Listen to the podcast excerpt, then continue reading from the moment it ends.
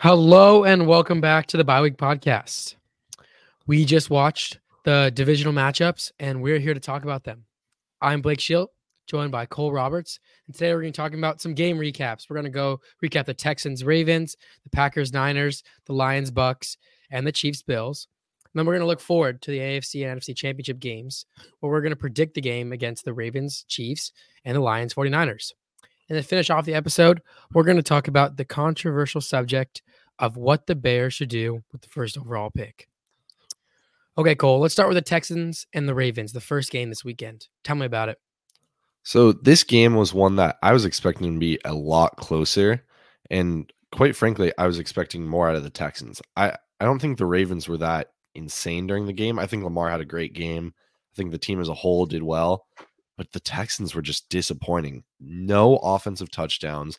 They got one field goal on offense. That's their offense for the whole game. They had a punt return, was their yeah. only touchdown. It was just CJ Stroud never seemed to get it going. He was at almost 50% completion rate, really disappointing. No touchdowns, just and then, you know, on a day when your quarterback can't get going, you need to make up for it with the run game. And it their run game couldn't get going. Devin Singletary only 22 yards. It was just it seemed like the Texans couldn't get anything going. And so I think this is going to bode well for the Ravens in their next game because to be quite frank, they dominated the game. Like they their defense did what they had to do. They just kept them away. Lamar had a hundred rushing yards. Like the team as a whole dominated the ground. They dominated the trenches on both sides. So it was never really this was, in my opinion, the worst of the divisional round games. Um, yeah, I agree. I think it's as simple as the Texans offense was just unmatched for the Ravens defense. The Ravens defense has really shown they're probably the best in the league right now, and it showed against an offense, the Texans that was was pretty good. It was really an exceptional offense, and you know I'll say, I mean CJ's the future, but it just wasn't enough for this matchup. Yeah. I think the Texans really do need to invest in ground attack. You brought up the same thing. The yardage, the rushing yardage was 229 for the Ravens and 38 for the Texans. That that's not okay. CJ is the future. He's an amazing passer. He's amazing, amazing pocket presence. His accuracy is, is off the charts. But if you want to have a good team, you need to be able to establish the run, and you can't be dropping 38 yards on the ground. So Singletary is just not enough for for this team, and I think it's important they invest in the ground because obviously it's not Dameon Pierce anymore either. No. But but um, the Ravens, yeah, I mean they they played amazing. I, I was hoping this game was would be a shootout, but they showed that their defense is just too competitive. Yeah, and kind of piggybacking on what you were saying though, is that I think the Texans can make the right moves. DeMeco Ryans in his system, they clearly just run a different offense now. New offensive coordinators, new team, like just take everything away from the previous year. That's why Dameon Pierce didn't do well in this offense he's just he's he's he's a ground and pound running back, and that's just not what they need. They they use more of an elusive receiving back, like, mm-hmm. and that's why you know Devin Singletary ended up taking a lot of the touches this season was because he fits this offense better. But still, like in the draft, there's going to be a lot of good options. In free agency, there's going to be a lot of good options, but they need to go out and get an elite elusive back, an elite receiving back, not one that you just picked up like Devin Singletary. And I agree. I think you find that in the draft for sure because then it's essentially really cheap for a running back because you know the running back market is already really low right now, and you can find a lot of those good elusive, you know, uh, stocky running backs that can catch out of the backfield in the draft, and then all of a sudden your team is there because this team can compete. They're young and they're feisty, and their offensive line is talented enough, and they're at the end of the day, it's a quarterback's game, and they have the guy at quarterback. So I'm excited for the future of the Texans the Ravens were obviously the better team, but this Texans team has, has a lot to develop. The one thing I will say, which is interesting, is that this Texans offense, especially, has been so prolific that they're already probably going to lose their O coordinator, which will be interesting. Bobby Slowik is like high up on a yeah. lot of coaching candidate boards. So, and we've seen like, for example, the Eagles, once you lose those coordinators, it can dump your team in some cases. So I'm, I'm curious to see how DeMeco and the GM avoid that situation and, uh, and see who they get at OC next year because I'm almost sure Slowik's going to be gone. Oh, Slowik's for sure gone. Yeah. No, he's going to make a good head coach. Shall we move on to the Packers versus the Niners? Yeah, yeah, let's do it. All right. What did you think of the game, Blake? I thought this was the best game of the weekend. Actually, maybe the Bills Chiefs, but this was up there as one of the best games. The one thing I will say just similar to what I want to talk about with Stroud, is that Jordan Love really is that guy. He showed that this guy can compete right now. There was a lot of questions, you know, sitting on the bench for that many years, but what a second half of the season he had. If if he had that season the entire year, he could have been in the MVP conversation. And I'm serious. Saw some stat. It was like uh, the last nine games something. It was around like 28 touchdowns and one interception. Like some crazy stats. And also just shows that this Niners team is great, but it's it's beatable. It's it's not the end all be all. I think the Ravens is a much better team, to be honest. Oh yeah. I mean, the Packers with all rookies practically made the made the Niners defense look like chumps three quarters of the game until the fourth quarter. Then the Packers were walking all over them. Uh, they took a kick return to the house too, or actually not to the house, but like a 75 yard kick return. And um, you know, it, it really sucks because the Packers could have came away with this game. I mean, Anders Carlson missing that field goal was the game, and then there was one mistake from Jordan Love. But other than that, I mean, how impressive was this Packers team this year? Honestly. Yeah, and uh, we're going to talk more about the 49ers and their performance when we're discussing like our predictions for the upcoming week. So I'd really like to just take this time to like even shout out like the Green Bay Packers future looks really good. Not oh, only oh, yeah. Jordan Love though. Jordan Love's great, but I mean, look at the receiving corps. Romeo Doubs is only a second year receiver. Jayden Reed, only a second year receiver. Christian Watson is a second year receiver. This team has so much potential on that offensive side of the ball. I mean, they are they're going to be really well off. I think that like the Packers have a very bright future ahead of them. I mean, they held this Niners offense to only 24 points, which is below their season average. They were able to put up over 20 points on probably the best defense in the NFL. I was I was blown away by them in this game, and it's really unfortunate that it came down to an interception with the game on the line. But I mean, really, like the fact that they were in that position to win the game there and it just slipped away from them, that was that showed me a lot about the future of this Packers team. I mean, I can't agree more. I mean, this was the Packers game until maybe what five minutes left in the game until oh, yeah. McCaffrey punched that in. Like the Packers were owning this team, and yeah, well, just like you said, just props to the to the the management position and the the the guys who um what's the word uh scout the scouters on, on oh. the Packers. I mean, they did such a good job in the draft. I mean, like you said, all those rookies, and then you have the rookie tight ends too, Tucker Kraft, and the second year Luke Musgrave. Like, uh, what what a like what a job they did. And the, the defense is always solid on the Packers. I mean, you look at Jaire and De'Vondre Campbell and Quay Walker and Rashan Gary. I mean, those guys are always killing it. But for this offense to just excel this quickly is is so impressive. And this team's going to be a real powerhouse in the NFC for the next five or six years because they're going to have so many young guys they don't have to pay, and they're going to keep killing it. Yeah, no, this is this is a good. I I know we're. It seems like we're just totally like talking about how great the Packers are on a game they lost. But really, that was the takeaway. The 49ers didn't impress in this game. They did not. No. The Packers did. And that's funny we say that because it was a team that won and a team that lost.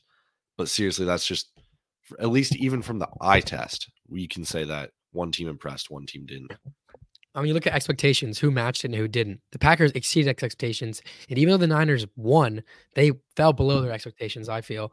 And just you think about the Packers team on when the season started and where they ended, it's like just so exceptional. The turnaround and how they defied all the odds, really. They just cannot have a bad quarterback mm. ever. It's pretty yeah. funny. And then the final note I had on this game was just how impressive LaFleur is as a coach. He really, he really made this team that drafted well, but still on paper, it's it's not it's not an amazing roster. Look like a team that I thought if they beat this Niners, they could have made a run for the ring for the Super Bowl. Really, if they took on this Niners team, so this team, this team, much like the Texans, is has a future, and we're going to be talking about them a lot. Yeah, and you know, kind of what's funny is it's going to transition well into the next game we're talking about, but I feel like if uh if the Packers had won this game, I feel like whatever team that is they're going to be playing against, so it's going to end up being the the Lions. If the Lions had a third home game, that would have massively helped them in their quest to get to the Super Bowl, right? Like, yeah, because now I'll transition into the not the Buccaneers versus Lions game. That that was a game determined by home field advantage, and I will die on that hill. I mean, oh my god, that stadium was rocking. Those Lions fans have been Yeah. so depressed for 30 years. So to finally see this out of your team, I mean, they've just I've never seen a stadium quite like that. It was insane. I mean, like just even going out there with the game on the line, the the Buccaneers couldn't get it done because that stadium was so loud and those players on the Lions were feeding off that energy. You saw them showboating. Jared Goff was like smiling as he was throwing passes. I mean, it was just the coolest thing. And so it's unfortunate we're not going to get to see that again because I think that would have really, really helped the Lions if they had gotten one more home field game.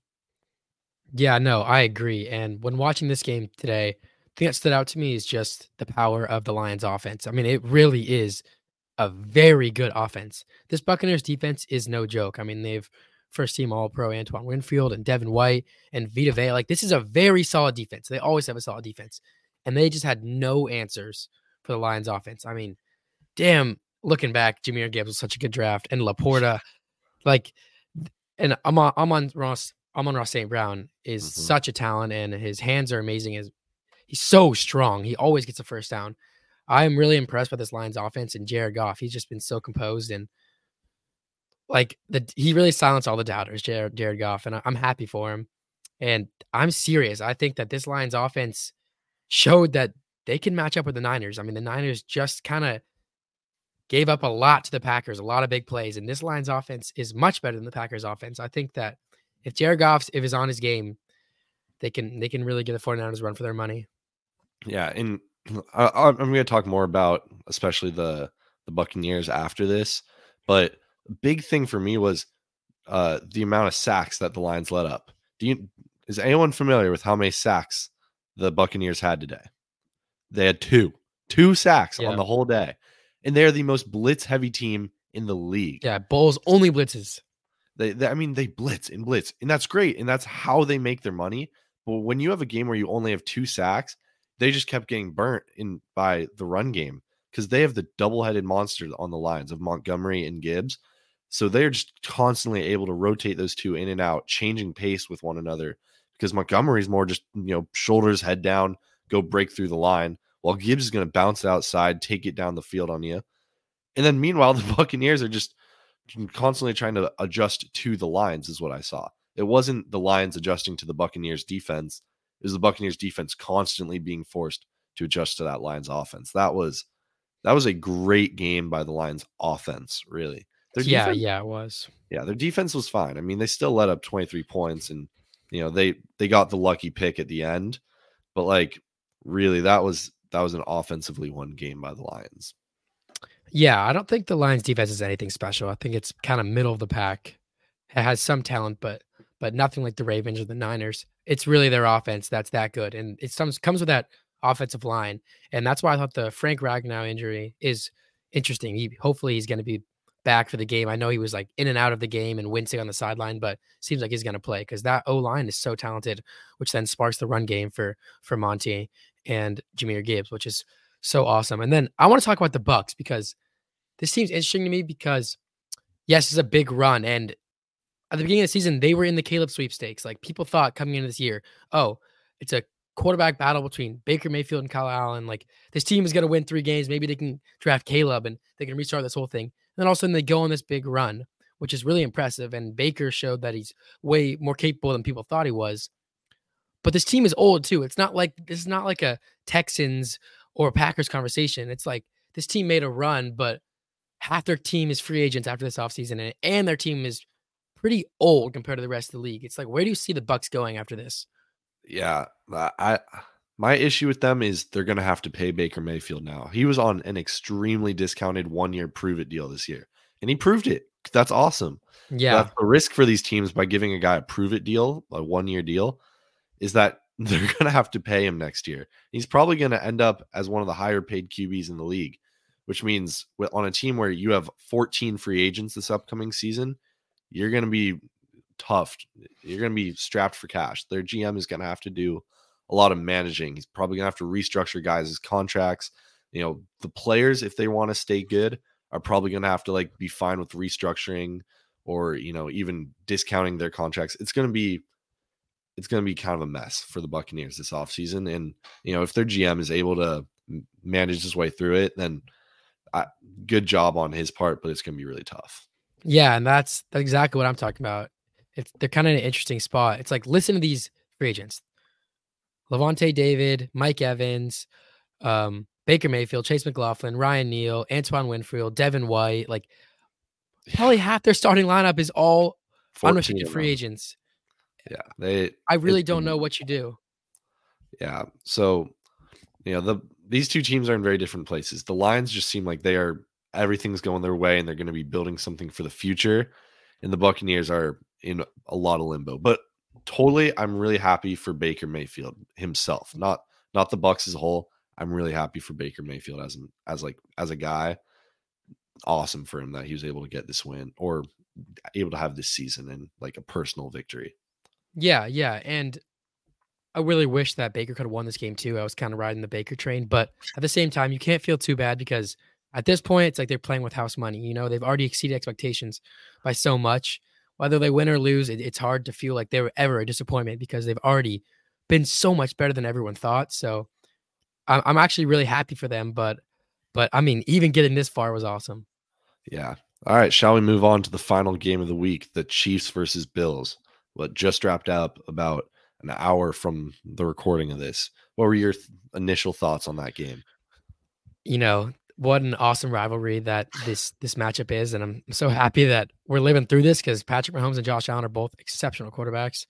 The first thing I'll say is that I just feel bad for Josh Allen. I mean, this game has always gone the Chiefs' way, and there was a lot of mistakes on both sides. Neither team had a good game, I would really say, but it came down to a point where Josh brought the team where they could tie the game up, and Tyler Bass missed it, and there's nothing Josh Allen could have done at that. And I I feel bad for him because he did his part, and you know it's a team sport, but the kicker let him down, and this was their time to win. I feel like, and uh, they couldn't they couldn't get it done. And the one thing I will say that I why the reason I was pretty high on the Bills this year is because for once in the last for once in the Josh Allen era, they had a run game. They actually had successful run game. I mean, James Cook finally came to his own and their offensive line was looking good and they could run the ball like pretty good every single game. And in the past, they were so pass heavy. It was kind of so predictable that that was kind of their biggest flaw. And even with this big run game, they couldn't get it, couldn't get it done against a pretty mediocre Chiefs team in comparison to other years. So I think it was a disappointing game for the Bills. That's what I'll say. Yeah. And if I'm the Chiefs right now, I'd be really, really scared for next week's game against the Ravens because the Ravens have the most prolific run offense in the entire NFL. They're averaging more yards per game and more rush touchdowns per game than any other team. And the Kansas City Chiefs just got ran over. I mean, the trenches, especially on the defensive trenches for the Chiefs, they got ran through. I mean, you cannot let James Cook put up 61 yards on you. Ty Johnson put up 40 yards. And then Josh Allen put up 72 himself. I mean, they just ran and ran and ran. That was not a passing game by the Bills at all. I mean, that was just ground and pound. And the Chiefs are now going to, going to have to go play the Ravens. Like you're gonna have to stop Lamar Jackson. You're gonna have to stop Gus Edwards. I mean, good God, you're they're in some serious, serious trouble if that's how their run defense plays because that can get messy really fast. Yeah, I mean, Lamar had 100 yards and two touchdowns last game. If we see another matchup like that, it, it's going to be a very tough game for the Chiefs. And the one thing, the other point I have is that I'm really impressed by Josh Allen's discipline throughout these whole playoffs. The biggest flaw of Josh Allen, it's for sure not talent. He has more talent than anybody ever. It's that he's not that disciplined and he plays hero ball occasionally where he tries to do everything himself and then he makes bad reads and he throws bad balls that are that lead to a lot of interceptions. He, he's prone to a lot of interceptions. But all, I mean, the last two playoff games, he's been really disciplined and only making good decisions. In this game, a huge matchup where you need those big plays, he had zero interceptions. Uh, you know, I think Josh Allen is maturing a lot, and he, he played really well this game, even with the loss.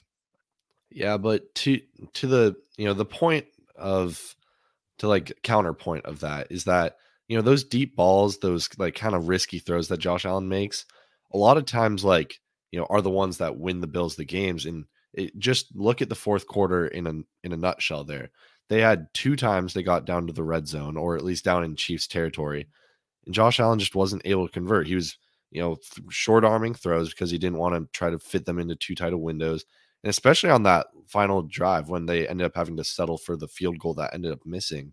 I mean, Josh Allen took two shots to the end zone, but he just kind of played them conservatively. Like he threw one out of bounds and they just kind of tried to like put lay one up for receiver, which you know didn't get to him. Like uh, kind of he needs to know when to like be aggressive. Like your season's on the line here. Like go go score. Like that was not the time to do the mature thing and try to avoid it in uh, especially in windy conditions and you're gonna have to go trust your young kicker with a 45 plus yard field goal that that that's tough that's not the time i think to be conservative yeah i mean i agree what you're saying and i i agree that maybe that should be the case the first three quarters and half of the half of the fourth quarter but when you're only down three and you're already in field goal range that's where i feel like you are conservative and you don't go for the mistake because if you throw a pick, the game's over. But if you if you're kind of conservative and you make a mistake, bam, it's, it's a tie game. And I feel like Josh did the right thing, but they ended up missing the field goal anyway. So it's hard to. Yeah. So it's easy to like hate on Josh Allen right now, but it's I think he really he made oh, the no, move I, that I'm, every I'm not, coach, yeah, would say. Not, every coach would say like, be conservative here. We're gonna hit the field goal. We're gonna take him to OT, and it ended up not being the case. But I do think uh, being conservative was the right thing to do at the end. No, I'm just saying that like this was a time when like the old Josh Allen maybe in retrospect would have been like necessary. I'm not at all hating on Josh Allen. I th- I think he played a great game, kept it clean, but just you know he didn't he didn't make the big plays that he normally makes. To to your point of the defense didn't get to make any big plays. Also, Josh Allen didn't didn't really make anything special. He had only one touchdown pass. It was a great pass, but he he still had 40 attempts and had less pass yards than Mahomes, who only had 23. Like that's yeah, that's tough. Yeah, yeah. I mean, I agree with everything you gotta say, and it's the playoffs, so you do gotta win. But sometimes Josh Allen is prone to winning games, but he's also prone to yeah. losing games. So who knows if the happy medium is the good thing or the bad thing? But that's just what I noticed that he was more disciplined, especially this playoff run. Yeah. All right. Shall we do with that? actually one more one more question? Oh, actually, oh, how do you oh. how do you feel about how about Diggs? I mean, the entire season has been pretty disappointing. I mean, he had like an eight week stretch where he never hit 100 yards, and then in a huge playoff matchup with like the biggest rivalry in the NFL right now, he puts up 20 yards. Mm. Yeah, I that one I don't really. I wish I had a better answer to that. I just really don't. I mean, and it's it was especially. I mean, yeah, just the second half of the season wasn't great for him. And I guess once they made the switch in O coordinators, I mean, the Bills' offense as a whole did a lot better because they stuck a lot more to the ground. And they they've started spreading the ball around like Shakir, who's kind of come out of nowhere. He's yeah he ended up being great for them this season. But I just think you know new O coordinator for the second half of the season was great for the team, but you know it just kind of put into perspective that like you know they they can do fine without just like basically being entirely reliant on Diggs for the receiving. Yeah, yeah.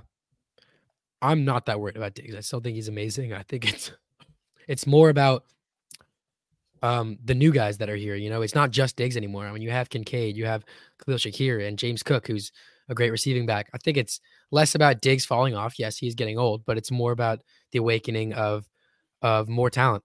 And Gabe Davis has kind of just been phased out. He, he he's really well. He's been MIA. He he's been hurt. Yeah, and yeah. I mean, he's been hurt, but yeah, I'm talking about like even this this season. It seems like he's kind of um not not excelling. I'd say. Yeah.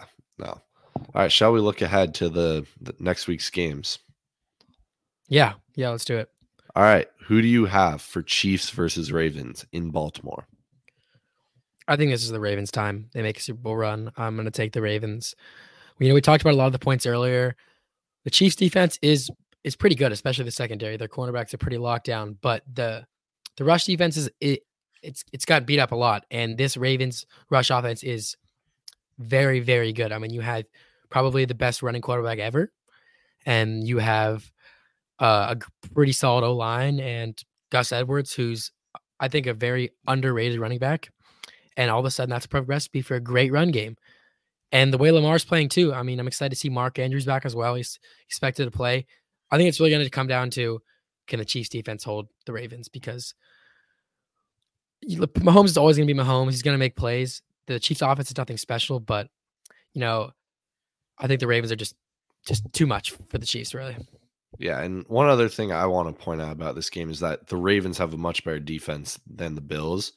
And I Mhm. think this Ravens defense is they're more hungry for it, I'd say. Especially Baltimore is going to be like an electric atmosphere, especially for I mean, this is like you're taking the two best quarterbacks of like our era right now. You're taking Lamar Jackson versus Patrick Mahomes. It's going to be Yeah. An awesome game. And so I, I just think that the Ravens strong run run offense mixed with the Chiefs poor run defense. And then on the flip side, a stronger Ravens defense than what the Bills put out tonight. I, I think that it, it is going to be a Bills victory. But at that same time, it's really hard to count Patrick Mahomes out. So I, I would not be surprised if he pulls something out of his butt and they end up winning this game. Yeah, I mean, it's every time I talk to someone about whoever's playing the Chiefs in the playoffs, it's like it's it's impossible to say because Mahomes, he really is that guy, and in the playoffs, he's good always. In the playoffs, he's just different. He just doesn't lose. He really just does not lose. So the spread is three and a half, and you might be like, "Oh, that's pretty pretty small," but I think that's a good a good spread because I think there's no way that the Chiefs get blown out in this conversation. But I do think the Ravens take this home because this Ravens team is for sure the most talent in the NFL right now. I think Yeah. And maybe the Niners too, but I know with that, I was going to Yeah. say, like, let's go over to the Niners versus the Lions.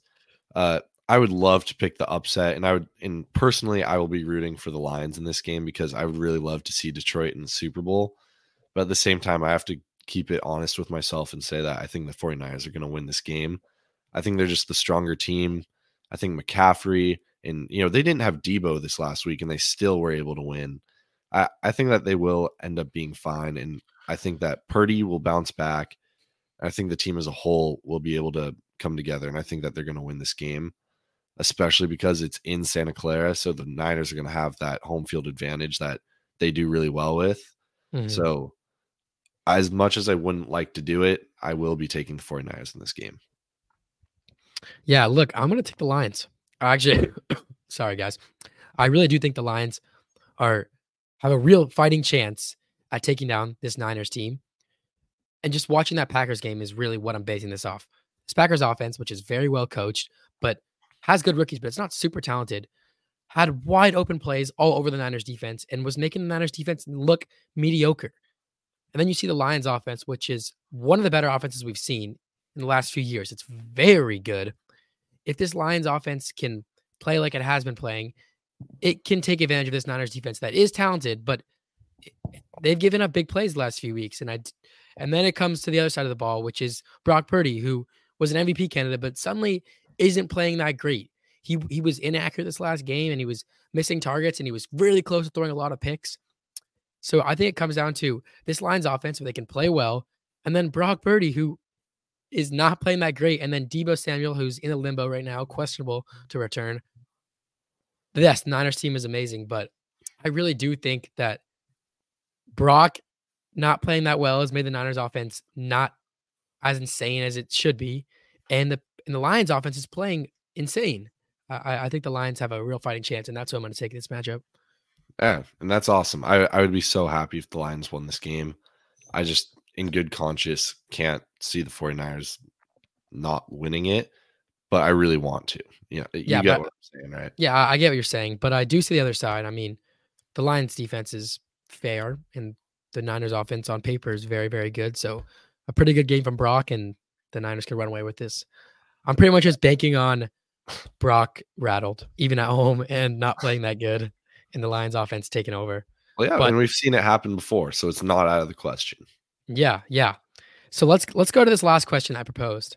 The Bears first overall pick from Carolina. What should they do with the first pick? Well, all right, let let's just lay it out here that they have three options, right?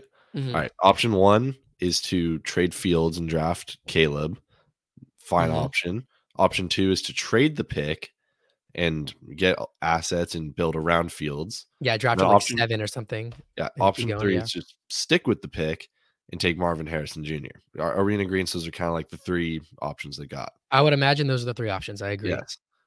I think if I if I'm the Bears, I'm taking Marvin Harrison Jr. I I think that is just the best thing that you can do is get him in a blue chip elite receiver to put alongside DJ Moore in that offense. And then they're going to be great. I mean, you're going to have Darnell Mooney as a wide receiver three, who two years ago was your wide receiver one. Then your wide receiver one and twos are two of the best probably in the NFL at that point. Yeah. Uh, their offensive line has been greatly improving lately. I, I think that that's the obvious choice to go with here is, you know, you've been developing Fields really well. Stick with him. He, he got you seven wins this year. That that's not bad. So stick with him after I yeah, I think Marvin Harrison is the clear choice here. I say you take Caleb Williams 100%. I think there's multiple reasons. First reason is that Caleb is we can I think we can both agree Caleb is one of the best prospects we've seen in the last decade. I really do think he is at quarterback. He's not someone that you can just wait on and get next year. He's, it's not like that. He is a Trevor Lawrence type of prospect, a Joe Burrow, maybe even better than those two. I really do think he's a special prospect. It's the first thing I'll say. And also, I do think that Fields is excelling and he's getting better and he's developing pretty well. I just think that it's too late. Like they're gonna have to pay. Fields. Okay, if they don't draft Caleb, you know they're gonna have to pay Fields. That's that's the way this is gonna work. And to usually building a good Super Bowl team is you want that quarterback on a rookie contract. You know, you want to get the quarterback on rookie contract, and then three or four years into the rookie contracts, kind of when you want to make your push. But the Bears aren't there yet. They're just kind of starting to develop, just kind of starting to get over the hump. And then you already need to pay Justin. It's like, I don't even, I'm not even going to say, sit here and talk trash on Justin, like, oh, he's not good enough. I really just think the timeline is a little messed up for Justin. It's that he's too far on and the team isn't there yet.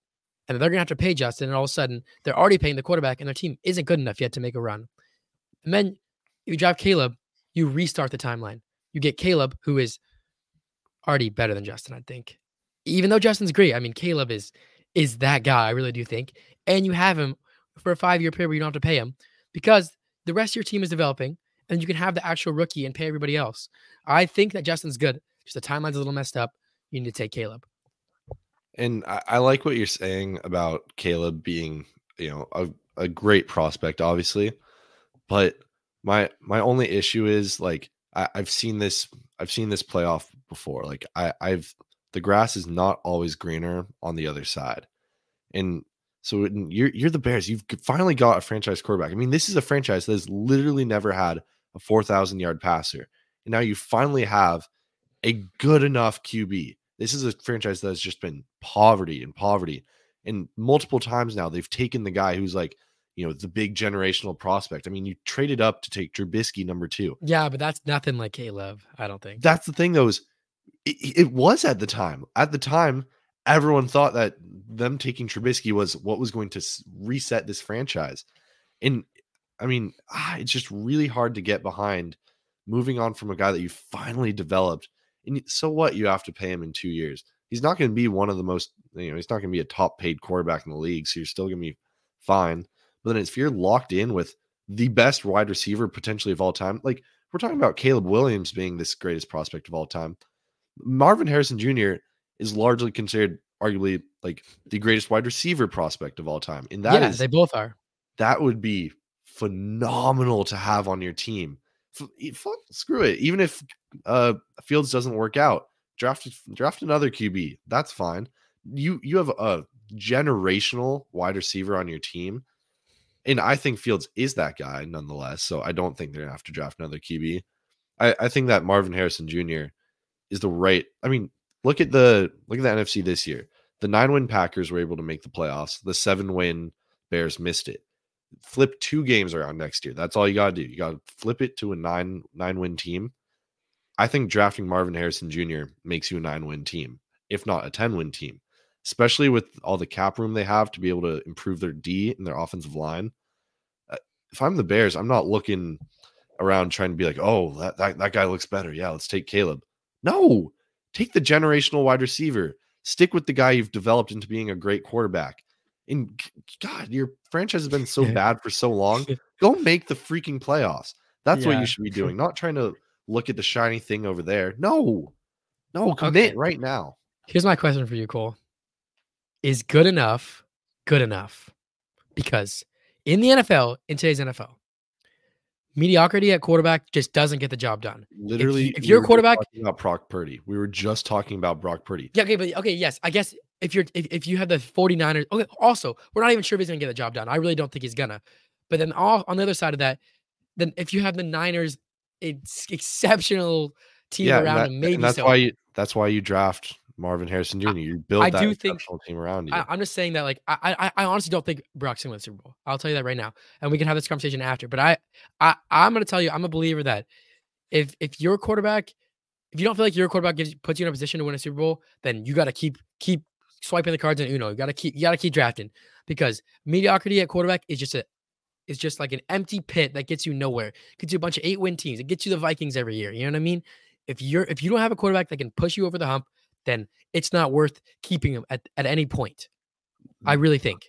I think you're wrong. Then I think that Fields is that kind of quarterback. You think you I mean, think he's, he's, a he just set the record for most rush yards in a season by a quarterback. We're saying Uh, the same thing about okay, yeah. Lamar being so great. Uh, He's just but been Lamar's on a better. terrible. Let me finish. Let me finish. He's just been on a terrible team. We see all the time where great quarterbacks are stuck on terrible teams. They leave and then they go be great. And I think if you just build your team around the quarterback, Fields is a very good quarterback. He had a huge step up this season. He's uh, probably if like I'd say him and Lamar are neck and neck for best running QB in the NFL because Justin has Justin has the record for most rush yards in a season by a QB. He's a great quarterback.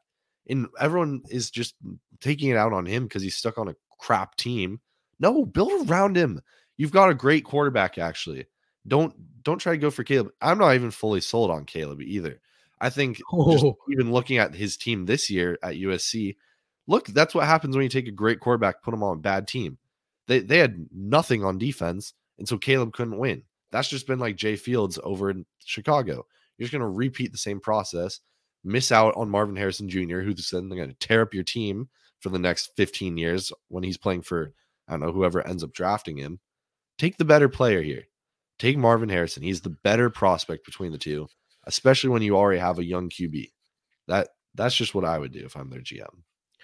And it's I'm, I'm gonna agree with you a little bit. I mean, I think I'm actually a fan of Fields too. I, I I like Fields. I honestly think that the Bears they failed him a little bit. You know, until this year, they refused to get him any receivers. They refused to get him any help. This was the first hint we've had of Fields with a competent offense. Uh, I agree, but I just think it's too late in the, in the prospect. And like, if they're going for a real Super Bowl run, like to have Fields where he is right now, where the rest of the team is, it's like eh, the, he's too late on. It's like he's going into his third, fourth year, or what is it?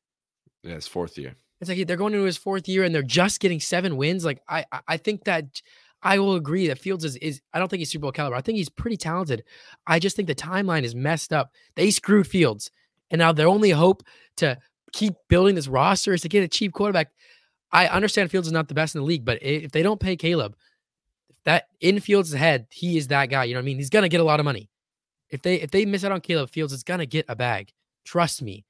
It's just the way it is, and I just don't think he's good enough to to to win a Super Bowl. And maybe he would be if this was a Niners kind of team. But the they they failed him. Like the the way they built around him was not was not good. You know, they got Chase Claypool. Oh, you're all set. You know what I mean?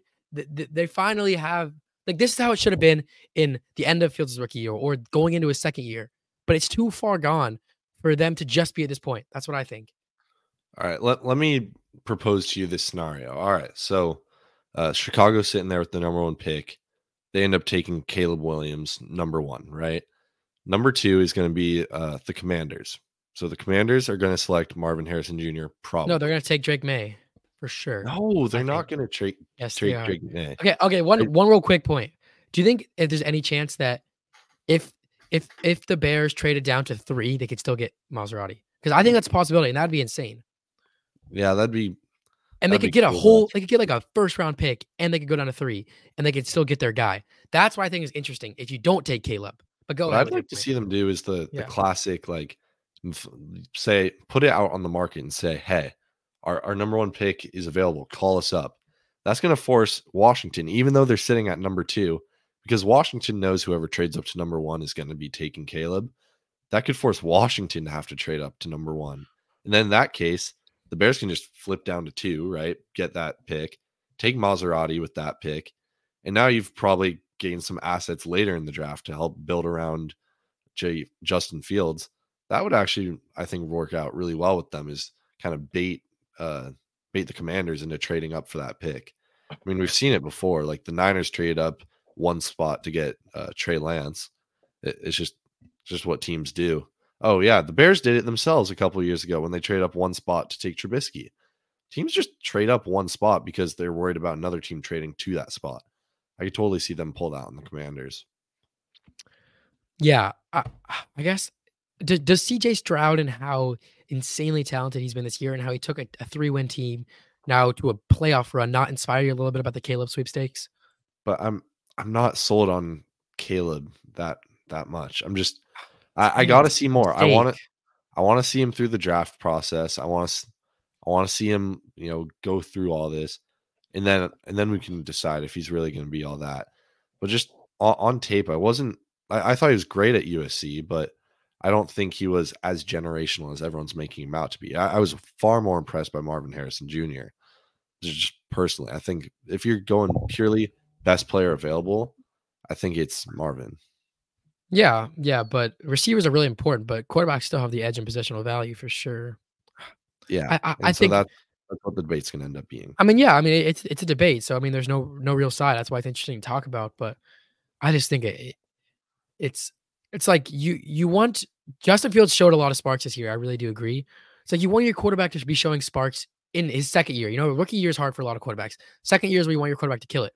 You know, he's going into his fourth year, and his, at the end of his third year is when he finally showed sparks. It's like I, I get the team was bad around him, and I'll agree on that. No, but I just feel like second timeline. Year, his second year is when he showed sparks when he set the record for most. Yeah, like yeah, yeah. That, that's that's true. But I, I guess he didn't show sparks from the, like in the well, past. Also, forget like remember he missed four games this season, and they only missed the playoffs by two games. So yeah, who knows? Maybe that maybe that could have been the difference. Yeah, I, I just think that Caleb. I mean, Justin is just it, they're gonna make the playoffs probably next year. I bet, even if they have Justin. I just don't think that he'll be enough to to make him go to a Super Bowl. I think you you need a better talented quarterback. But it, we'll see what happens. Yeah, and I could totally see Caleb if he ended up going to the Commanders. I could see him just going there and kind of wasting away. Team doesn't build around him.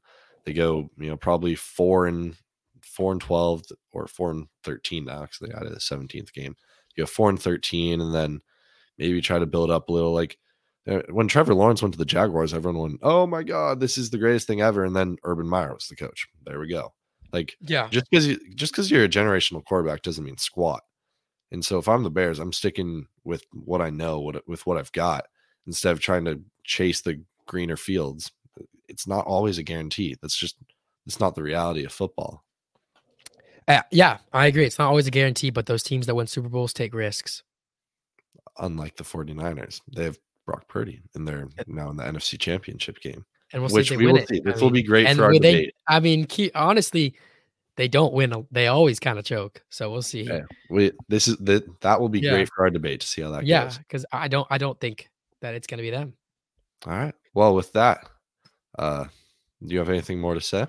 No, that this was a really fun one. It was kind of more of an open-ended podcast, and um, hopefully you guys listen the whole way. And we're gonna be keep pumping out content and you know, hit us up if you want to join the pod and do a, be a guest on our episode because that'd be awesome. We'd love to have some guests. Yeah. All so right. we're signing out. See ya. See ya.